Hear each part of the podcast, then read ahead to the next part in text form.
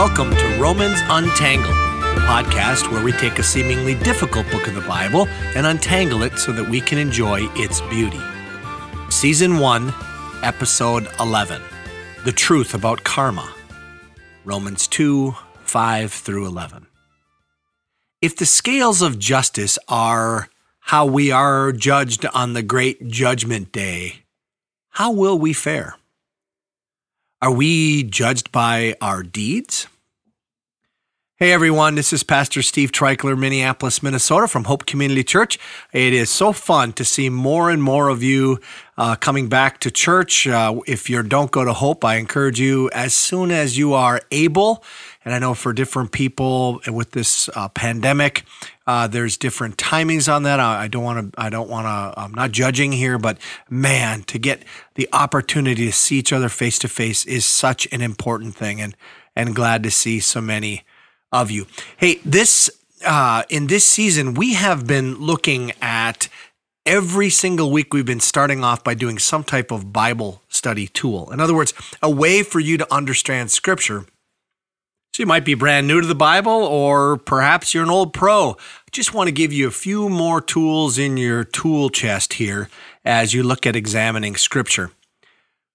Today, I want to talk about context. In other words, not just looking at a single verse, and that's important, right? It's important to look at the tree, but in order to do that effectively, you kind of have to look at the forest. So I want to today the the Bible study tool is context is king. Context is king. As we're trying to understand what's going on here, the context of what's happening is really really important. Let me give you an example so that you can understand this well. In the book of First Corinthians, the Apostle Paul has a very famous passage, and it is read often at weddings, and it's the love chapter, right? First Corinthians chapter 13. Love is patient, love is kind, right? It goes on and on. And it's a wonderful thing. It is very interesting, though, when you look at the context. It, and it doesn't lose its meaning about love, but it expands it and actually gives you kind of a framework. You have to look at what's going on in First Corinthians in the book of First Corinthians, there's a bunch of things Paul wanted to talk to them about. And then he's going to go into things that they wanted to talk about. They had written him a letter, which we don't have, and it's a list of things. And he, he uses this phrase, now about. And whenever he says now about, that's because they had questions about these things and he was writing. So he starts off in chapter 12 and he says, Now about spiritual gifts, brothers, I do not want you to be ignorant right? He goes on and on then to talk about spiritual gifts. If you go to chapter 12, verse 7, he says, Now to each one, the manifestation of the Spirit is given for the common good. That's probably the best possible definition of what a spiritual gift is in all the Bible. It's a, it's a manifestation of God's Spirit. It's given to us, it's given to each one of us, and it's not given for your own benefit. It's given for the common good. It's given for the benefit of others, especially the church. There's a every kind of people have different kinds of gifts, right? And he goes on and on. And he's going to talk about different different uh, types of gifts and then how we need to value each other's gifts and value our own gifts and all those kind of things. Comes to the end of chapter 12 and he says this, and now I will show you the most excellent way. And then he's going to go and start in chapter 13. And he says, If I speak in the tongues of men and of angels, which is a spiritual gift, but have not love, I am only a resounding gong or a clanging cymbal. If I have the gift of prophecy, another spiritual gift, and can fathom all mysteries and all knowledge, and if I have faith, and by this faith, he means the gift of faith, I have a, a supernatural ability to really believe God for huge things. And if I have a faith that can move mountains, but have not love, I am nothing.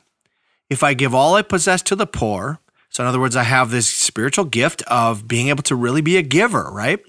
And surrender my body to the flames, uh, that'd be the gift of martyrdom, but have not love, I gain nothing. And then it, this is where the passage comes in. Love is patient, love is kind, it does not envy, it does not boast, it is not proud, it is not rude, it is not self seeking, it is not easily angered, it keeps no record of wrongs, right? It goes on and on.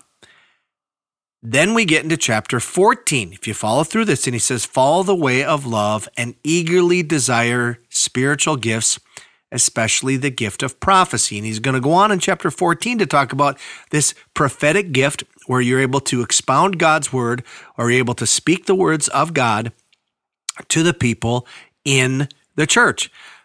In other words, this, what the love chapter is kind of a sandwich here between verses 12 and 14, which are clearly talking about spiritual gifts. And that's our abilities. That's the things we bring to the table to our fellowships. That's what we are able to volunteer and the way we're able to move into different people's lives. And there's whole kinds of, all kinds of spiritual gifts.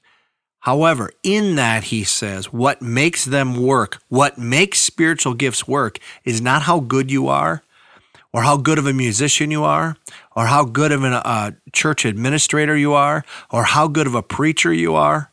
What makes them really work is love.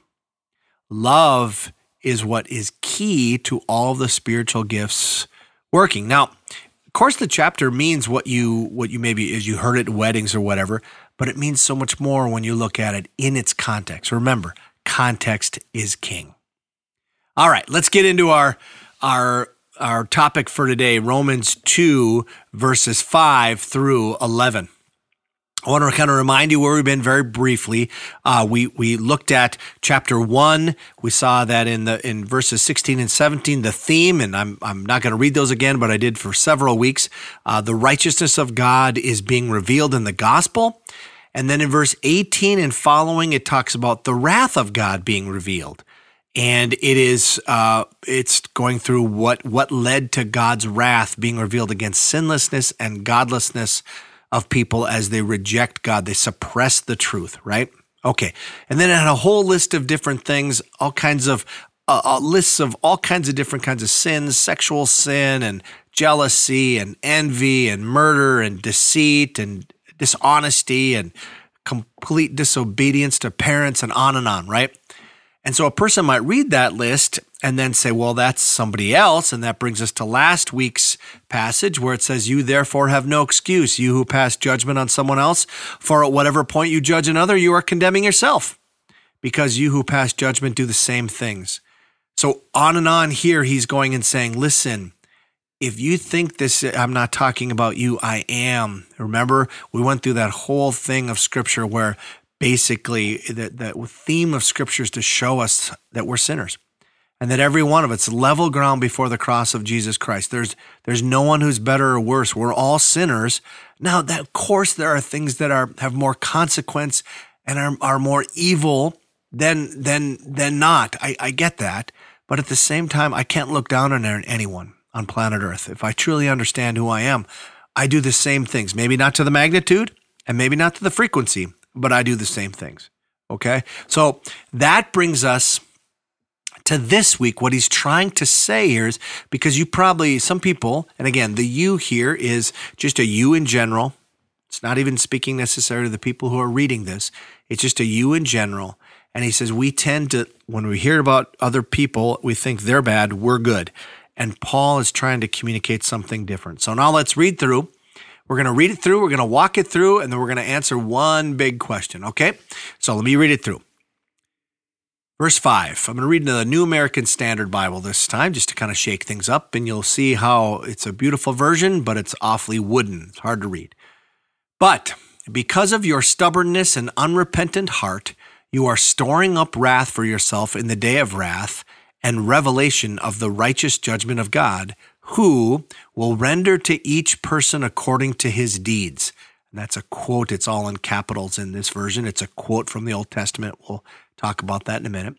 To those who by perseverance in doing good seek for glory and honor and immortality, eternal life. But to those who are selfishly ambitious and do not obey the truth, but obey unrighteousness, wrath, and indignation. There will be tribulation, tribulation and distress for every soul of man who does evil, of the Jew first, but also of the Greek. But glory and honor and peace to everyone who does good, to the Jew first, and also to the Greek. For there is no partiality with God. Okay, and that last verse, no partiality with God, that's what we're going to hit on next week. Okay, that's the, the big thing that's going to pick up in, in verse 12 of chapter 2 here. So let's kind of walk through this again. He's saying that because of our stubbornness, unrepentant hearts, we are actually storing up wrath for Judgment Day. And on Judgment Day, there's a quote from the Old Testament here. And this is a quote uh, from Job 34 11 uh, which where it says he repays everyone for what they have done. He brings on them what their conduct deserves. Or Psalm 62, 12, it could be. And with you, Lord, is unfailing love and your reward. You reward everyone according to what they have done. Or it could be from Proverbs 24, 12. If you say, but we knew nothing about this, does not he who weighs the heart perceive it? Does not he who guards your life know it? Will he not repay everyone according to what they have done? Or a couple verses from Jeremiah.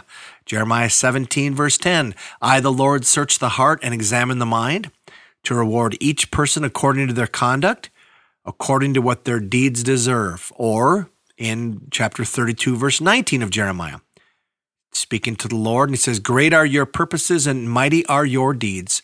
Your eyes are open to the ways of all mankind. You reward each person according to their conduct and as their deeds deserve. Okay? So he's quoting from the Old Testament here, and he's saying you're gonna you're you're going to be judged here according to your deeds. Okay, that's the big question we're gonna come. You're going, what? Wait a minute. This, this is this a Christian church? Wait a minute, what's going on here? Okay. Then he says, To those who by perseverance in doing good, you seek for glory and honor and immortality, you're going to get eternal life. But to those who are selfishly ambitious and do not obey the truth, but obey unrighteousness, wrath, and indignation, there'll be tribulation and distress for those. But there'll be glory and honor and peace to those who do good, both to the Jew and to the, the Greek. Okay, so that's kind of our passage, what's going on there. And you might be asking, what is going on here? What what is Paul saying? Is he is he actually saying that you're going to be judged according to your deeds? That's that's what this sounds like, and you need to do good. Well, that would seem to defy what he's going to say later. So a lot a lot of ink has been spilled here, right? In fact, Jesus highlights it as well. Same concept in Matthew chapter 16 me quote it. It's verse 27, but let me quote it starting in verse 25. He says, For whoever wants to save their life will lose it, but whoever loses their life for me will find it. What good will it be for someone to gain the whole world yet forfeit their soul? Or what can anyone give in exchange for their soul? For the Son of Man is going to come in his Father's glory with his angels. Okay, so this is speaking of the great judgment day. And then he will reward each person person according to what they have done or according to their deeds, as the, the version I just read would say, right? Okay, so what is going on here? What is the Apostle Paul trying to say? He's saying, uh, he, he, he, are you trying to say that this is a real theoretical possibility? That people could do good and they seek for glory and honor and immortality, and then they would get eternal life. Are you are we saying that? Uh, if you just do good? Or is he trying to say that's what some people would hold? Others would say, no, this is just an impossible thing. Uh, it, it's put out there. Yes, of course, if you do good, you'll get these things, but it's impossible. Or the other argument is, yeah, this is just describing what the Christian is like. A Christian is someone who comes to faith in Jesus Christ and then uh, they are already saved. They are already uh, found not guilty on Judgment Day, but their behavior will look a certain way, so that that they they will, uh, you know, this is just describing the Christian. And as attractive as that one is, I don't think the context allows it whatsoever. That doesn't even make any sense. Um, I'm going to lean personally I'm going to lean into the the first uh, uh, no, excuse me, the one that says it's basically impossible and that that not that it's impossible uh, like it's very possible that if you do this you will live, right? What I'm going to argue is that context is king, right? This this doesn't make sense in his whole argument. Now, we haven't done a whole lot of this. I'm going to take you a little bit ahead in the book. I'm going to spoiler alert here. I imagine Paul, when he wrote this letter, people read it and they got to the good stuff in Romans 3, verses 21 to uh, uh, verses 21 to, uh, let me see here again, uh, 31. That's the good stuff. They're going to get there in about 10 minutes when they read it. For us, it's going to take, you're not even going to get to the good stuff until the fall uh, for season two. So, so, but I need you to see this so you'll understand the context of what's happening here. Okay, what's this whole section about before he gets to the good news, which is going to start in chapter 3 verse 21 by the way if if, if all season all season one we're not even going to get to the good news uh, we're going to do 15 episodes. This is episode number 11 uh, and i might do a bonus episode. I talked about that about the the old testament. That the thing going on here is that uh, if you find yourself just like this is a drag. This is such a bummer man. Why do i listen to this podcast? It just keeps telling me how much of a sinner i am and it's going to go all the way up. Go ahead. You can you can you can read ahead in the bible.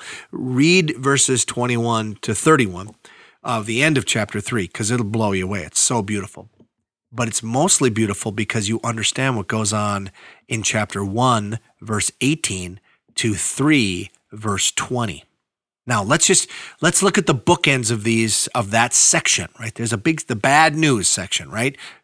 Chapter 3, verse 18 all the way to 3 no, excuse me, chapter 1 verse 18 all the way to chapter 3 verse 20.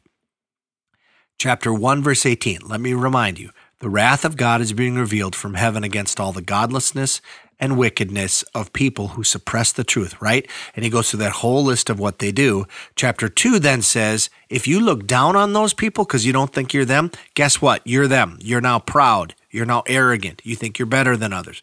You're included in that. Paul's argument here that he's going to do all the way through this is he's going to, if you think you're an exception to the, to the I'm not a sinner thing, I'm okay, he's going to systematically go right through you and and and go right through all of your argumentation and tell you no you need Jesus Christ. You need a savior. You're a sinner. There is no loophole. He's going to tighten every single loophole like a like a legal disclaimer or something. Aha! You know you didn't read me my Miranda rights. I'm free. You know he's going to just do whatever he can here to to to to take those things and stop them. But so that by the time we get to chapter 3 verses 19 to 20 he's going to say this and I'm going to quote it. He says, "Now we know that whatever the law says, it speaks to those who are under the law so that every mouth may be closed and all the world may become accountable to God." It's very key that you see what's going on here. He says what? So that every mouth may be closed and all the world may become accountable to God. There, there's no exceptions here, right? Except for one Jesus Christ. He actually did do verse uh, chapter, uh, chapter 2, verse uh, 7. To those who by perseverance in doing good seek for glory, honor, and immortality. And then he also follows that up uh, in, in verse 10 but glory and honor and peace to everyone who does good right? That was Jesus. There's none of the rest of us. Okay? Then it goes to verse 20 because by the works of the law, no flesh will be justified in his sight, for through the law comes the knowledge of sin. Now, there's no way that he can say that he can possibly mean in verses uh, this in this section to those who by perseverance in doing good if you do that you're in. You're going to get eternal life. Because what he says here in chapter 3, verse 20 is because by the works of the law, the things that I do, there's a whole variety of things. We're going to spend time talking about that phrase, works of the law. But it basically means I'm doing the do's, I'm not doing the don'ts. Uh, if you were a person of Israel, it meant being part of that cultural. Uh, there's a bunch of cultural things, Sabbath laws, uh, uh food, uh, you know other circumcision and things like that right temple temple sacrifices but if you're outside of that there was there was other ways i'm doing the do's and i'm don't doing the don'ts right because by that he says no flesh no one will be justified in his sight because through the law comes the knowledge of sin So, what's his point here then? Why say this? It's such a confusing thing then. What's he doing here? Well, I think he wants you to know what the judgment day is. The judgment day, the reality of judgment day is that you will be judged according to your deeds. We are going to stand before God and be accountable for the deeds on our record, every single one. In other words, karma is very true. What what comes around goes around, right? You do you do bad and bad thing will happen. Absolutely 100% true. God is just. And he's trying to make it very clear here that, yeah, if you do good, you're in. But guess what? Only one person has ever done good. And you can take a guess, but it's not you. uh, first letter J, second letter Jesus. Jesus did it, right? Let me quote from the great theologian and Irish rocker Bono. He says it this way, and it was out of a book uh, called In Conversation with Bono. He says this he says, You see, at the center of all religions is the idea of karma. You know, what you put out comes back to you an eye for an eye, a tooth for a tooth. Or in physics, in physical laws, every action is met by an equal or an opposite one. It's clear to me that karma is at the very heart of the universe. Okay? That is true. 100% we are going to be judged by our deeds. You need to hear that loud and clear. I think, especially if you grew up in the church, you have no, you maybe never heard that. Wait a minute, wait a minute, wait a minute. We're going to be judged by works. We're going to be judged by the works that, that we're going to be judged by our deeds. We're going to be judged by our actions on our record. But wait a minute, then, what does that mean? Uh, how does that work with Christ? Well, 2 Corinthians 5:21 makes it clear. And just listen to this amazing verse. It's actually one of my favorite verses in all the Bible. It says, God made him, that was Jesus. God made Jesus, who had no sin, to be sin for us, so that in him we might become the righteousness of God. Now, there's that phrase again, the righteousness of God, right? And it's the same exact phrase we have here. And it says that God made him who had no sin, Christ. He did everything right. He was judged according to his deeds and he was found he was found innocent. He was found the one that would would achieve eternal life. He did all 613 Old Testament laws. He covered it all. But it says that because of that, he went to the cross and he actually took our sin. He took the deeds that we're accountable for upon himself. But then it goes on to say, so that in him, when we're in him, for anyone who's trusted Jesus Christ, if you're in him, we might become the righteousness of God, the justice of God. We might now get the works of Jesus put into our account. We'll talk more about how this works later on in the book of Romans, for sure. In other words, at the cross of Jesus Christ, a great trade happens. It's the fancy theological word is imputation. Christ takes my sin but gives me his righteousness. And I've often taught imputation like this. Let's say you're going to be judged according to how clean you keep your white jacket. It's a, absolutely it's it's it's the most white thing you've ever seen. It's so it's gleaming. And you start going through life and guess what? You start getting I can't keep a white t-shirt clean for for, for about an hour. There's no way. And it's just pretty soon I'm checking the oil and oh man, there's oil all over it, right? And your your jacket gets very dirty. Your jacket is filthy by the end of your life. And you come over to the cross and at the cross, what Jesus did is he takes your jacket and he gives you his. It's called the Jesus jacket, right? And you're wearing the Jesus jacket. So, guess what? You are going to be judged by deeds. You are going to be judged by works. They're just not yours. And what's credited in your account is Christ's deed. You're going to be judged on Judgment Day on the life of Jesus Christ. Christ took your sin and was already judged at the cross. It's what we call on the Iron Range, where I'm from, northern Minnesota, northeastern Minnesota, a heck of a deal, right? Let me finish the Bono quote here.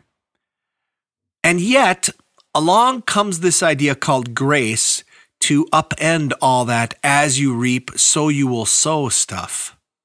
Grace defies region and logic. Love interrupts, if you like, the consequences of your actions, which in my case is very good news indeed, because I've done a lot of stupid stuff. I'd be in big trouble if karma was going to finally be my judge. I'd be in deep stuff. I'm going to edit that here for you. it's a family show. I'd be in deep stuff, right? It doesn't excuse my mistakes, but I'm holding out for grace. I'm holding out that Jesus took my sins onto the cross because I know who I am, and I hope I don't have to depend on my own religiosity. Yes, this passage is not only theoretically true, it is true. If you can live like that, you will you will get eternal life. But guess what? None of us do. None of us actually do that. And the gospel is the opportunity to actually have our works swapped with Jesus. And, and we're gonna we're gonna unpack that even more here in the book of Romans. But if not, maybe you're listening here and you're you're you haven't yet taken Jesus Christ as your Savior and Lord. It's as simple as as ABC backwards. To to to to, to come to Christ is confess your sin, believe that the Lord Jesus is who he said he was. He's raised from the dead, that he died for your sin, that he was fully God and fully man, and ask Him, accept Him, open the door of your life and, and let Him in and say, I take you, Lord. But if you don't do that, if you want to go to the judgment day on your own, the passage says that we can expect the stored up wrath for us on the day of wrath and righteousness of the righteous judgment of God. Now, praise God, He spares us from all that for all who will do the swap. So, if you haven't done the swap yet, I just encourage you. Why not? What would stop you from doing that? Well, have a great week. We'll, we'll see you next week on Romans Untangled, where we look at how this worked for the Jewish person who had the Old Testament law and then also for the person who wasn't a Jew or a non Jew, or, or it's called a Gentile, who didn't have the law. Thanks for listening.